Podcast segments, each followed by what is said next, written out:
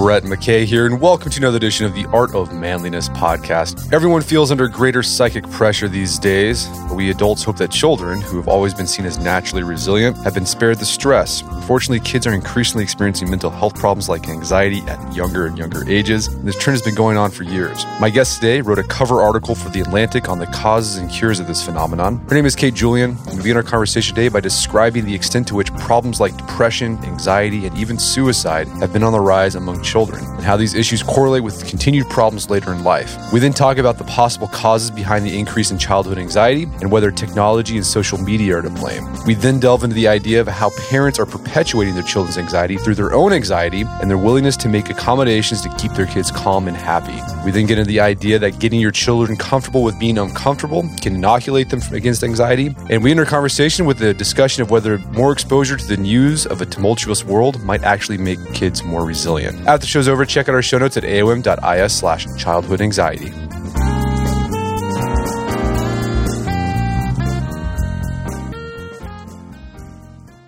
Kate Julian, welcome back to the show. Thank you so much for having me back.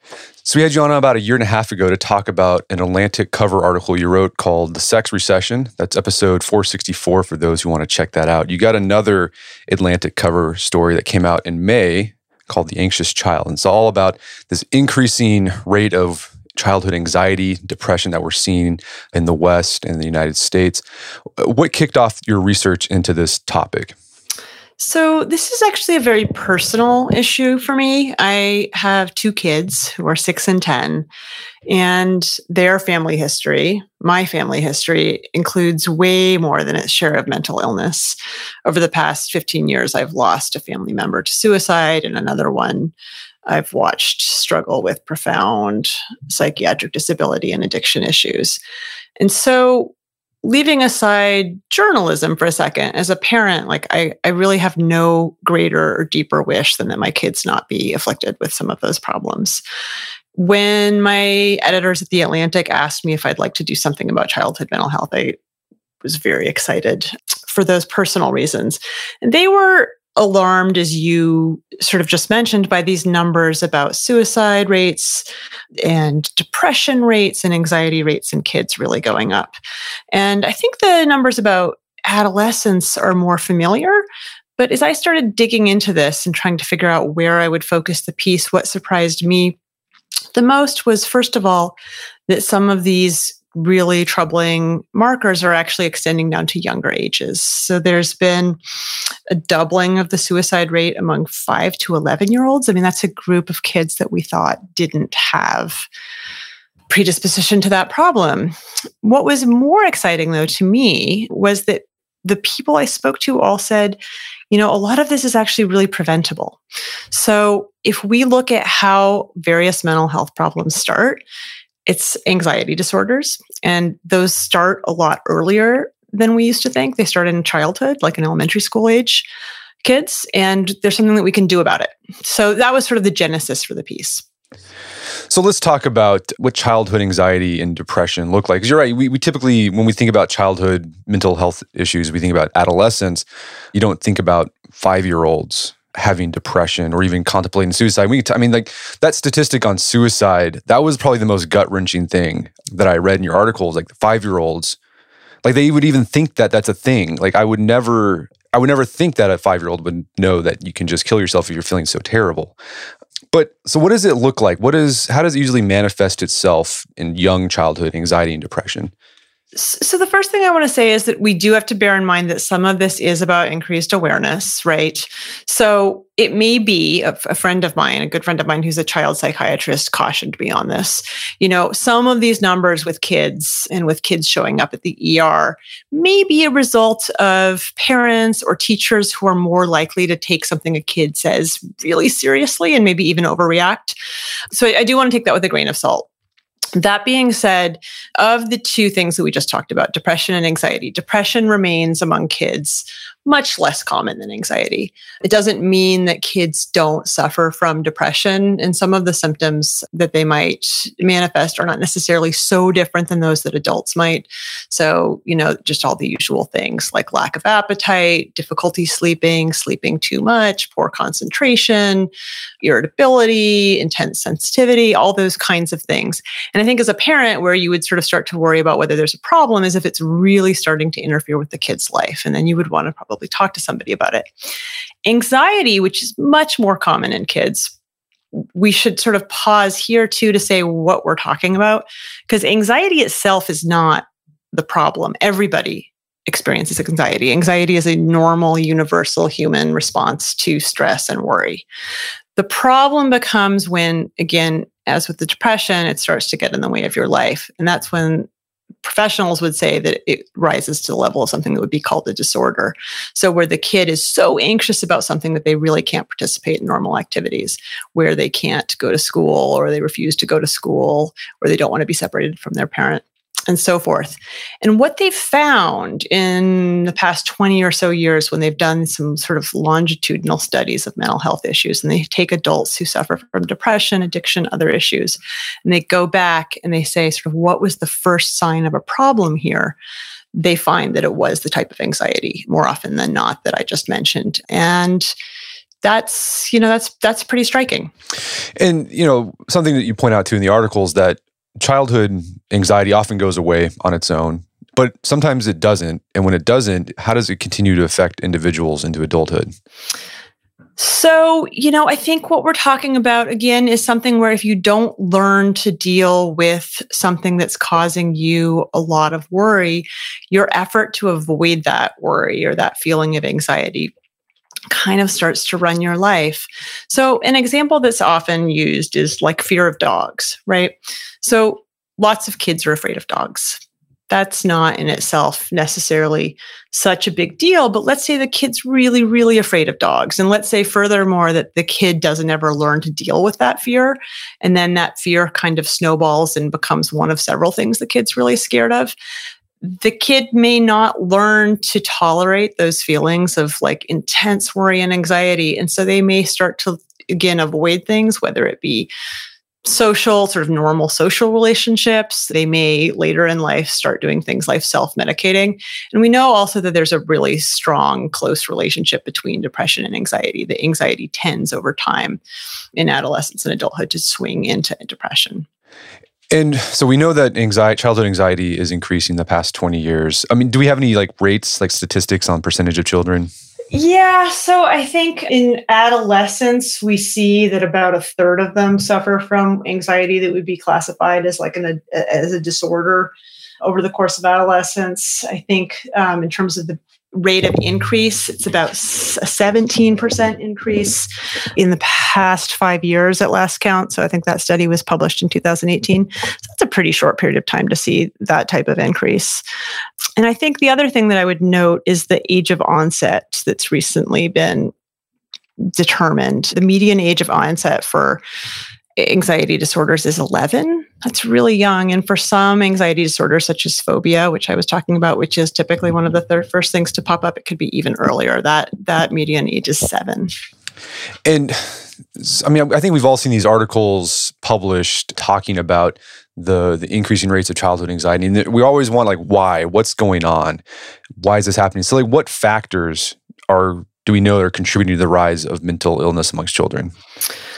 So I think that a lot of the discussion has been focused recently on the question of whether it's technology and phones and social media. The Atlantic a few years ago ran a piece by Jean Twenge, who's a psychologist at San Diego State, sort of that was called Have Smartphones Destroyed a Generation?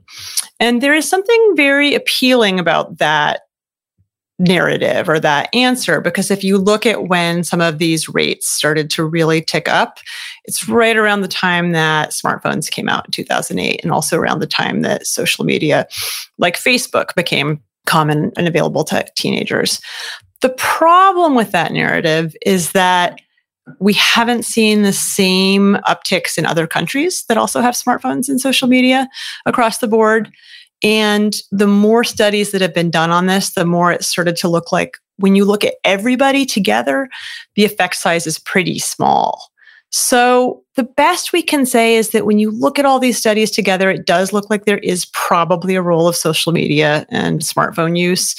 It probably depends a lot on how much you're using of these things and how you're using them. And the effect seems to be most pronounced for girls, for people who use a lot of social media as opposed to like gaming, which seems to be less problematic, and people who have underlying issues with anxiety. There are a couple of other theories here, uh, theories that I'd like to throw in here. One is that this stuff also coincides with pretty big changes in our school system. And there's been some interesting research that have looked at like, you know, the the rollout of school reform in the 2000s and tied that to like ADHD diagnoses, like looking at it county by county and seeing a connection there. And another really interesting fact to my mind is that suicide rates and attempts in teens seem to be spiking now in the fall when school starts up again. Whereas historically, that used to be the case in the summer. So that's a sort of interesting clue that there might be something else going on beyond just the phones. And then the sort of final thing I would throw out there is this question of how we're responding to things. Like, are we making them better? Or are we making them worse by the way that we're responding to our concerns about kids' mental health? And that's what you devote the lion's share of your article. But on, on that idea of technology, I mean, I've I've been one of those people who've like, oh yeah, it's technology, but I mean, as the research comes out, it as you said, it's so it's showing that people who are kids who are already predisposed to anxiety or depression, they tend to use social media or technology in a way that's not healthy. But kids who are doing fine, like social media doesn't seem to have an effect. And it's weird. There's other statistics show that kids who have no technology or access to social media, like they're actually they do worse too because they've they're cut off from all social connection with their peers. That is such a fascinating and good point. I'm so glad you raised that because I forgot to. So, yeah, it's very tempting to say, like, oh, well, I should just take the phone away from the kid or not give the phone to the kid. And problem with that is, first of all, if all the other kids have phones, you're just going to make your kid a pariah. Because the truth is, like, that is how kids are transacting their social life. And we're not really going to change that. And there are also some really interesting studies showing, as, as you suggest, like kids who actually text more do better in terms of depression and anxiety rates. I mean, that kind of makes sense. They have like, you know, more ready social support. So let's talk about that third factor of how we're responding. And you quote a therapist in the article that mental health crisis in children can be self-perpetuating. In what way? What's going on there? So I think there's been a lot of awareness and concern about these things but I think a lot of us, and certainly I would be in this category until very recently, don't actually know sort of what anxiety is. And so we hear that word and we think anxiety, bad, kids are having problems with anxiety, must shield child from anxiety. And what that tends to translate into is stuff that actually makes the problem worse. So as I was saying before, if what we know from a huge body of research, and I would pause here to say anxiety turns out to be like the topic that is the most understood in mental health at this point. I mean, there is a ton of research on it and it's it's really solid. So if we know that anxiety is the hallmark of anxiety is avoidance of the thing that's freaking you out, and that the way to treat that, which we can get into more detail about, is to expose yourself to that thing and essentially build up resilience to it what happens if your parents are instead trying to shelter you from feelings of discomfort or from difficult experiences, the very things that would sort of allow you to build up the emotional muscle that you need to tolerate life's difficulties?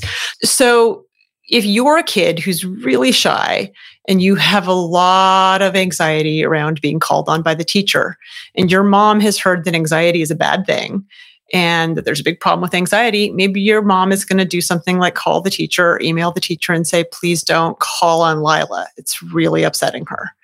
So that seems like a good short term solution, but it doesn't help Lila in the long term. A bunch of people I talked to kept saying versions of the same thing, which was, you know, we need to think about how short term gains are leading to long term pain. Okay. In therapy, they often like to say the reversed short term pain can lead to long-term gains. In other words, like dealing with something unpleasant in the here and now can help you deal with it better in the long term. And it seems like we've kind of flipped that logic on its head and we're doing something with the best of intentions that's that's keeping kids from having to kind of grapple with stuff that they need to learn. Well, yeah, something the thing that stuck out for me when you were talking about this idea of the childhood mental health sort of self-perpetuates. It sounds like like parents' anxiety about their kids is perpetuating their kids' anxiety in a weird way. So it's like the parents like they're they're really anxious about their kids. Are they going to do well in college? Are they going to get to the college they need? Are they feeling all right? And because of that, they start to overparent, and it can the kids feel that they, it rubs off on the kids.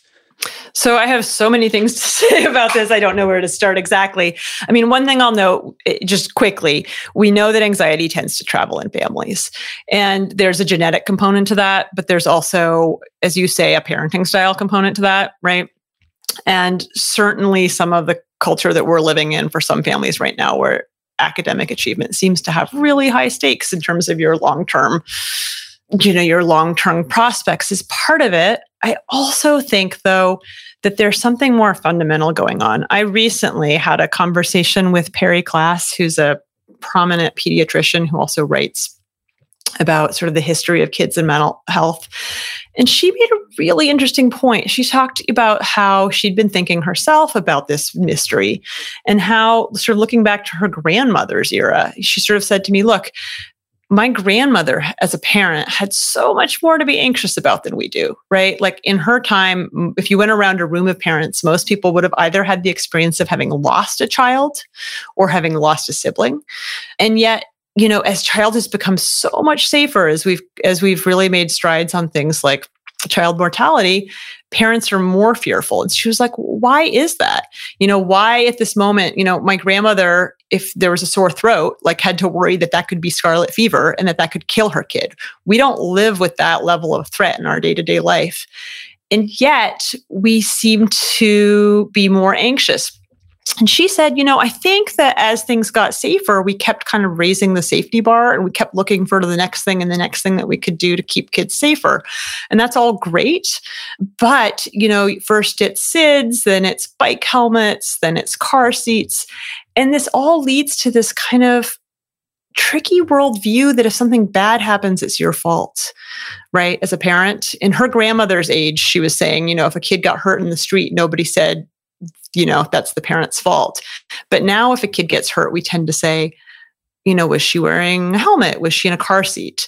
We want everything to be preventable. And that kind of adds up to this, if you're a parent, kind of view that it's all on you. And I think that's part of this too. No, yeah, it's. I mean, it's and what's tough too is like parents. I think are aware of this idea of helicopter parenting. They don't. That's not good. It's not healthy for their kids, but they still struggle with stop doing it. Like they they it's hard not to helicopter parent. Yeah. I mean, I think there's a part of this it's guilt factor too, and this is a bit hard to talk about. But in in one of the programs that I look at a lot in the piece, it seemed like I'm going to perhaps regret saying this. It did seem like it was something that moms tended to do more than dads.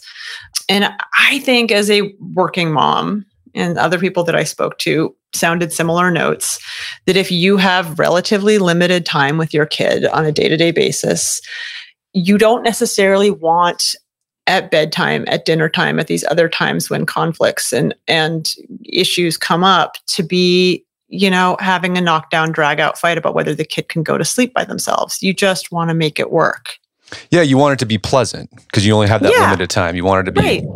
and I mean, but uh, you, you kind of highlighted some accommodations. We talked about one: if a kid's shy, you tell the teacher, don't call on the kid. But then you also you got you got pretty personal with some people and talking about some of the really, I mean, some would say extreme accommodations about not letting their their kids only eat a certain type of food, and that's the only food they're ever going to eat. Yeah, so let me explain this word accommodation, which was new to me at least. This is a word that this guy, Eli Lebowitz, particularly, who I who I profile in the piece. He's a psychologist at Yale's Child Study Center who started a program that is working to help kid anxiety by treating or working with the parents directly rather than the kid. And it's super successful. And he likes to use this concept of accommodations. Accommodations are, like you said, the kind of behavior I was talking about with the calling on in school, sort of preventing the kid from having to deal with something. And it's a nice term because it kind of presupposes that whatever the parent is doing is in response to something that already exists. The anxiety is already there. The parent didn't cause the anxiety. They're just making it worse by trying to kind of cushion or bubble wrap the kid. You know, I'll, I'll, mention a couple of examples that seems sort of especially vivid. One had to do with a kid who had eating issues that were so intense that they rose to the level of an anxiety disorder. This child, who was five or six when he started to get treatment at the Yale Child Study Center, had his parents calculated over three years eaten literally thousands of turkey loaf meals. This kid basically ate nothing but dry Cheerios for breakfast and turkey loaf for lunch and dinner. And his parents were so down to earth and nice and lovely. I, I, I really enjoyed talking to them. You would have too. They had a great sense of humor. They had gotten into this really weird situation where you know, the kid was in the NICU to begin with and had some feeding issues. And by the time he had started eating solid food, they they were very very concerned about keeping him nourished and so when he expressed a preference for this food and then a real distaste that later sort of morphed into fear of other foods they just kept indulging it and kept indulging it. And it got so bad that they actually like needed somebody to help walk them through kind of how to get out of this trap. And in their case going back to the point about sort of rushed meal times and and sort of busy pace of everybody's lives part of the solution was that they needed to start eating dinner with their kids so that he was being exposed to a pretty normal range of food. Because i think the point is like they if they'd had to eat turkey loaf themselves 3000 times or whatever it was it, it, this never would have happened but we get into these funny patterns just to get through the day Right. So I mean, you're you're accommodating your kids so you can kind of just get through the day. But as you, yeah. as you said, the research shows as you do that, you just make the anxiety worse because the way you overcome the anxiety is confronting and sort of learning how to manage the feelings of discomfort. Yeah, and and the research on this idea, this accommodation idea is really pretty clear and overwhelming.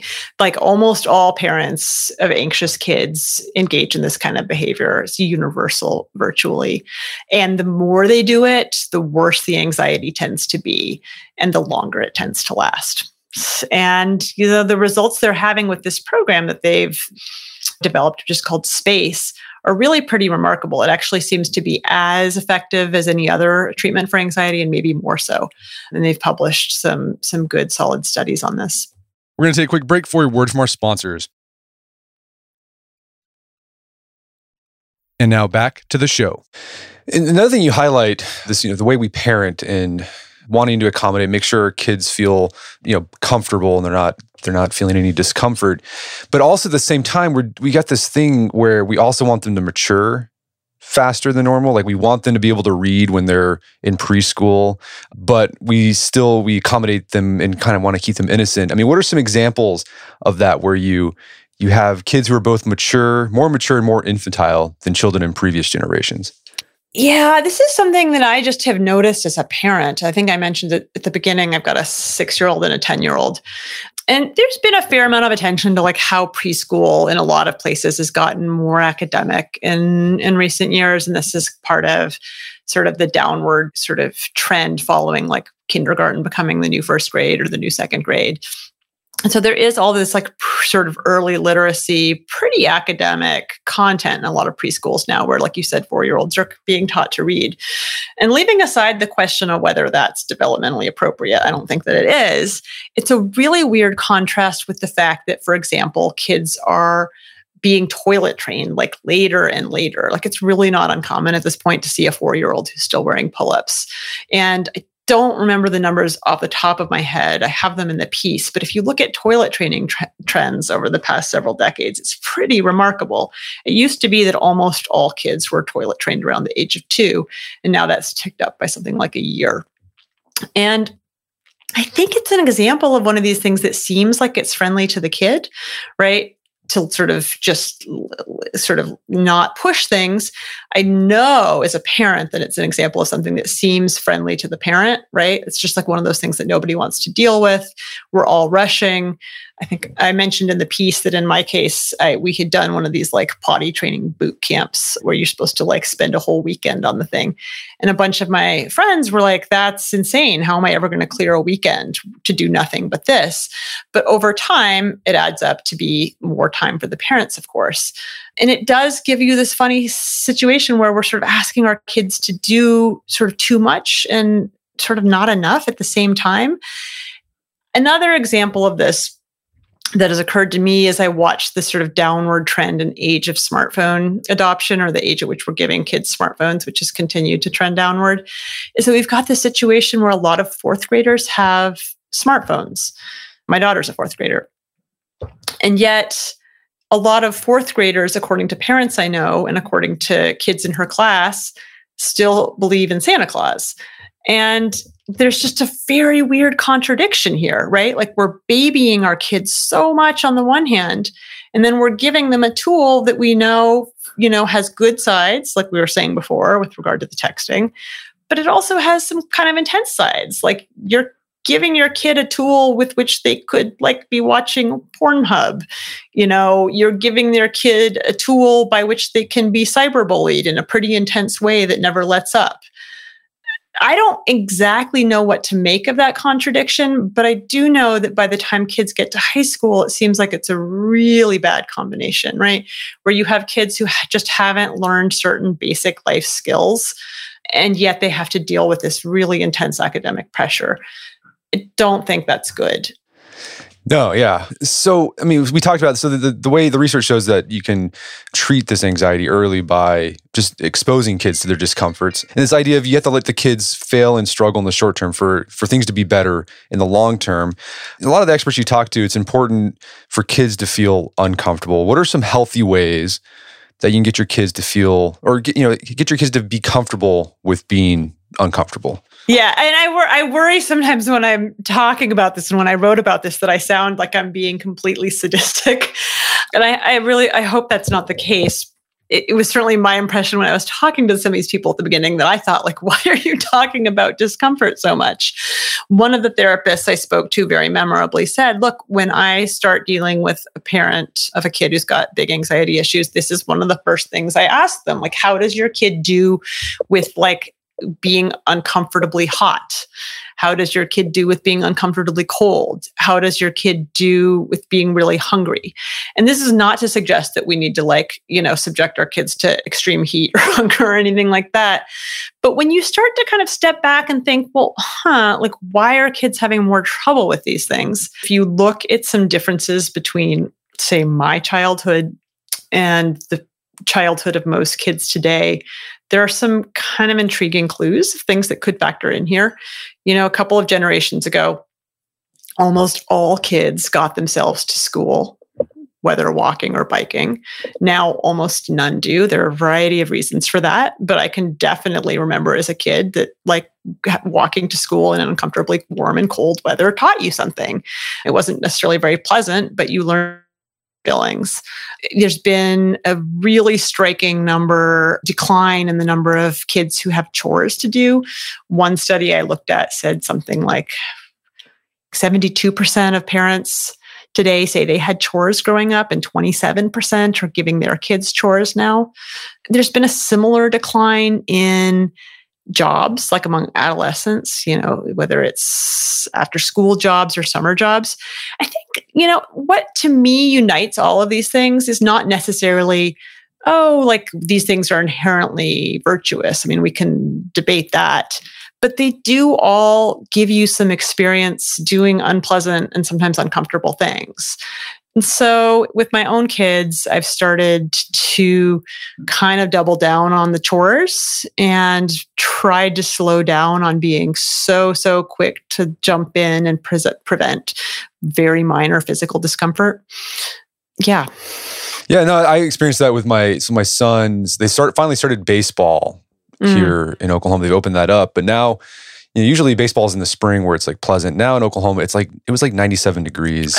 God. and he was in having practice and he's like, Oh, it's so hot. And I'm like, I know, just drink lots of water. You'll be okay. Yep. And Yep. and he seemed to do fine. And I was like, this is this is good for him. Yeah. I mean, the other bit you talked about where parents try to like alleviate the discomfort of kids is like whenever your kid has like a leg ache or an arm ache, it's like I want Tylenol. Give him acet- acetaminophen right away. Yeah, I am so guilty of this. Yeah. No. like yeah. so guilty of this. I mean, this was one of the this was one of the things I thought about when I was working on this. Is I looked in in the medicine cabinet and I'm like, oh my god, I have kids Advil and kids Tylenol in like three different flavors. So not only am I like, oh, your leg hurts, let's give you some medicine, but which flavor would you like? Right. No, yeah, I want that flavor. No, we've had that. I've had that debate in our household as well. But it's like, you know, when I was a kid, my mom was just like, she, what I think what she did was like, oh yeah, like here, I'll break up some aspirin and put it in some water and in a spoon, and it tasted disgusting. Yes. So I never, I never did that. I was like, all right, I'll just, I'll suffer the Tough leg. Yeah, I'll tough this one out. So I mean, yeah, I mean, this is so. I mean, there's comfort. There's ways that parents can have their kids be uncomfortable in healthy, safe ways. It doesn't mean you have to like take your kid through boot camp or whatever, Right. but just get let them get comfortable with be, with being uncomfortable.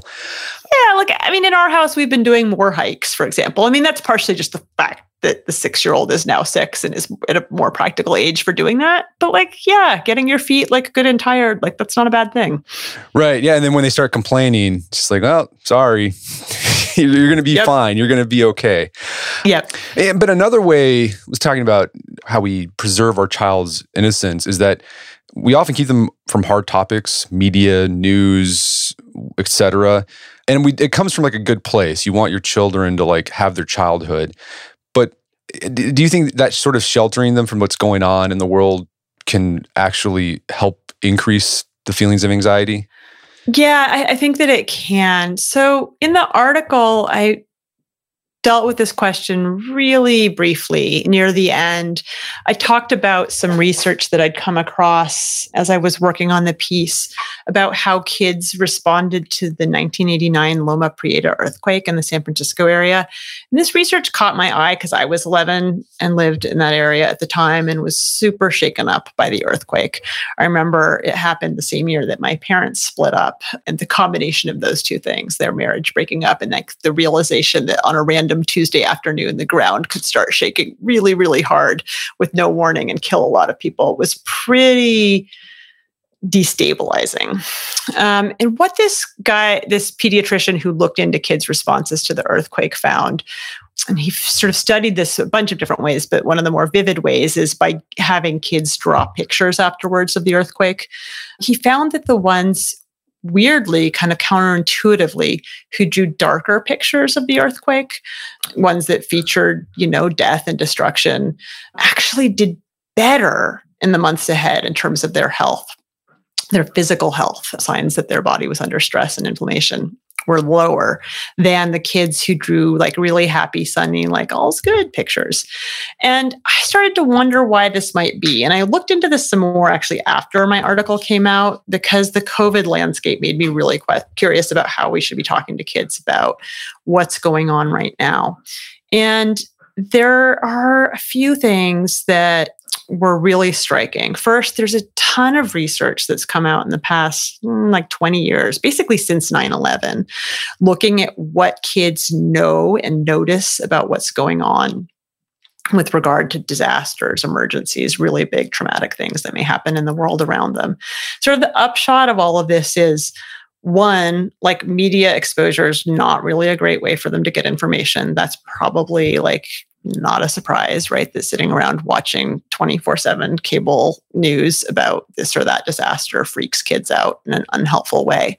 What was more surprising and more interesting to me, though, was that the opposite extreme was also true. That is, kids whose parents tried to totally shield them from what was going on and didn't talk to them about it didn't tell them what was going on also did really badly. A specific example of this is in the uh, the Boston Marathon bombing in the Boston area. Right after that, kids were on lockdown for I think the better part of a week, and school was canceled. And there was sort of similar to COVID, the sense that like going outside of the house was unsafe. And the kids whose parents didn't talk to them had the worst mental health, health outcomes. So you know, I could go on and on about this because it's fascinating stuff. But the upshot of that and some other research that's looked at kids whose parents have terminal illnesses or kids who have terminal illnesses and how talking to them or not talking to them affects them. The bottom line is kids notice a ton. Like whether or not we tell them what's going on, they know that something is wrong. And what also emerges that if we don't talk to them, they come up with explanations for what's going on, especially when they're younger and they're very egocentric and they're prone to like what they call magical thinking. They come up with explanations for what's going on. They're a lot worse than reality. So in the case of like mom is sick and mom isn't telling you that she's sick, the kid thinks like there's something wrong with mom that I caused. Literally, like there's a ton of evidence for this. So, you know, I think we have to talk to kids. I'm curious though, like how, if, if I may ask you a question, like how are right. you dealing with that with your kids in this time? Yeah, I mean, so we've we've been talking to him about you know the COVID thing, and then yeah. also what's going on right now with the the protest and the the social yeah. unrest, what's going on, and what's. we had a conversation, like we had a fam, we had every week of a family meeting, and we sat down with the kids. They're seeing the stuff on the news, picking it up, and we had to yep. talk to him like and I mean, you can't get too deep with the kids with, with a six year old about uh, the racial history of yes. the United States. Because I mean, we asked like, "Do you guys know what race is?" And my daughter's like, "You mean like running?" And we're like, "She's six. And you're like, "Oh man." I'm like, I'm just I'm about to spoil. I'm about to like take her out of the garden, yeah. give her the, yeah. the the fruit of knowledge of good and evil. But yeah, I mean that's we're trying to have that conversation and like what's going on, how it's complicated and it's it's it's hard and and they seem to get it, but then they they kind of I don't know, they don't seem too keyed in on it. Like she's like okay, and then just move on and do something else. I mean, it's so tricky with this age because with my six year old, at the beginning of the COVID stuff, I tried to have him watch some kid video that I that was supposed to be good online, sort of explaining what COVID was and why you should wash your hands and this, that, and the other. And he acted completely bored and not interested. And I kept after that sort of saying, Do you want to talk about it? Like, do you have any questions? Like, this is pretty weird. Like, we're not going to school, we're not going to work. And he would always say, No, no, no. And then we had him keep a little, I had him give keep a little diary for the first few weeks when our distance learning wasn't up and running and i was just trying to get him to work on his handwriting a little bit. And i was like write a sentence every day about what you did that day so that you can remember this strange time. And at first the sentences were so just kind of banal. Like i had a ham sandwich today. Like i played touch football with clara today. And then one of the days he wrote today i'm alive. And you know, I, I used that as an opening to talk to him some more. And he was very kind of shy about it. But clearly, he actually was worried about what was going on to a much more profound extent than I had realized. So that that was interesting to me. You know, one of the tricky things though about all this research is like with a slightly older kid, like my 10-year-old, you're like, well, they're not supposed to be watching TV, but you're supposed to be talking to them about it. And that puts a lot of burden on parents. Yeah. It does. So, you know, that that's a tricky thing. No, I mean, I, I was looking at like look at my childhood. Like, you know, my dad when he came home from work, he just like he was he worked all day, so he'd do you'd sit and you watch the you watch the nightly news with Dan Rather, yep. and then you'd watch whatever I don't know Miami Vice, and so I mean it's cop shows, and so like as a kid like that's you only had one TV in the house, so you had to watch that too if you wanted to watch TV, and so I I feel like I don't know maybe I'm just sort of remembering my childhood that I was more mature than like my kids are, but maybe I am because like my kids with the way their media consumption is like they just watch their favorite YouTube channel.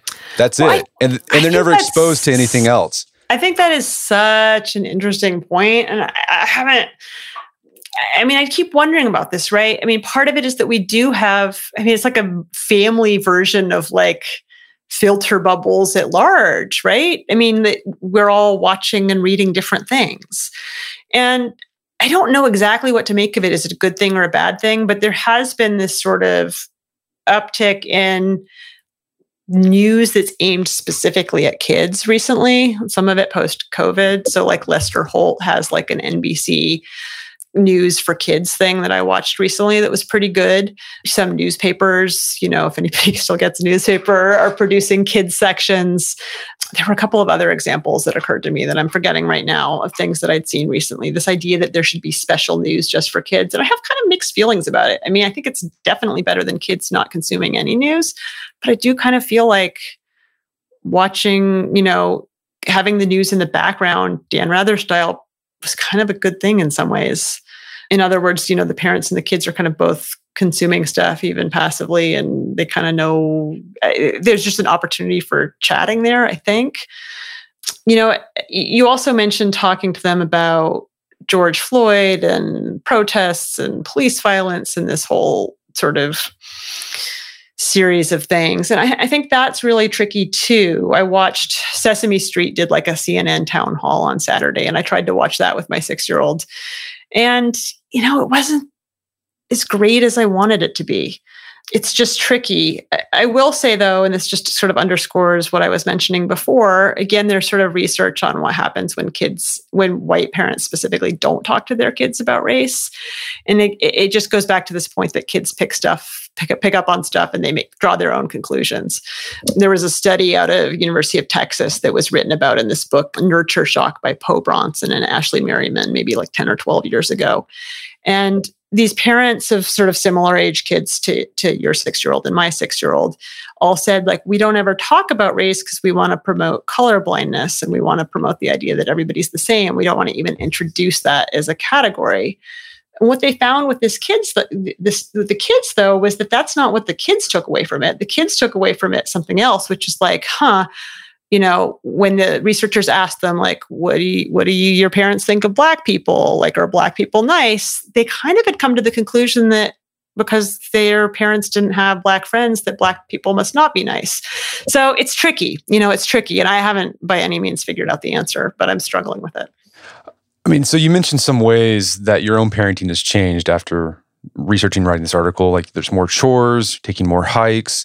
Any other ways your own parenting has changed as a result of this article? Yeah so going back to that one program that i was talking to uh, talking about rather out of yale the space program that works with the parents to get them to stop doing these accommodations there's an aspect of that program that i didn't highlight which has been really key to how I've changed things. That this the program's acronym SPACE stands for like supportive parenting, anxiety, something or other, something or other. And the supportive part is really key. What they have found and observed is that parents kind of tend to sort of swing between one extreme and the other. And often, even within a family, like one parent will be the super accommodating one, often the mom, and one parent maybe more often the dad, if there's dad, will be like more the kind of tough love guy. And what tends to work best is kind of something in the middle where you're not accommodating, but you are providing comfort to the kid and expressing empathy and all of that. And it sounds kind of basic, but I think sometimes we just, we do tend to go to one extreme or the other. So I personally have been trying to sort of think, okay, I'm going to stop trying to prevent discomfort so much right? But i might be more proactive about like just old fashioned comfort. And that sounds so sort of silly when i say it but uh, you know again a, a child psychiatrist friend i was talking to made the same point and i thought it was really profound. Like we don't somehow at this moment always think that just providing comfort is enough like we think we got to fix the problem answer the question know the answers, have a solution. And she's like, that's really not what parenting used to be. And it's really not what parenting probably should be. Like sometimes it's just enough to say, like, I'm sorry that bad thing happened. Like that stinks. Like, you know, depending on the age of the kid and the kid, like, let's just cuddle for a while or, you know, let's just talk about it and just agree that it sucks what happened. And so I've tr- been trying to sort of do more of that as opposed to like, let me charge in and fix it, not prevent the discomfort, but provide some comfort. Well, Kate, where can people go to learn more about the, the article and your work? Yeah, so if you want to check out the article, you can find it by looking at my Twitter handle, which is Kate uh, Kate Julian, just at Kate Julian. Or if you go to the Atlantic's website and search for "anxious child," uh, it should come right up. Fantastic. Well, Kate Julian, thanks so much for your time. It's been a pleasure. It's been so nice talking to you. Thanks again for having me back. My guest today was Kate Julian. She's a writer at The Atlantic. We talked about her cover article at The Atlantic called What Happened to American Childhood. Check it out. It's available at theatlantic.com. Also, check out our show notes at aom.is slash childhood anxiety, where you can find links to resources where you can delve deeper into this topic.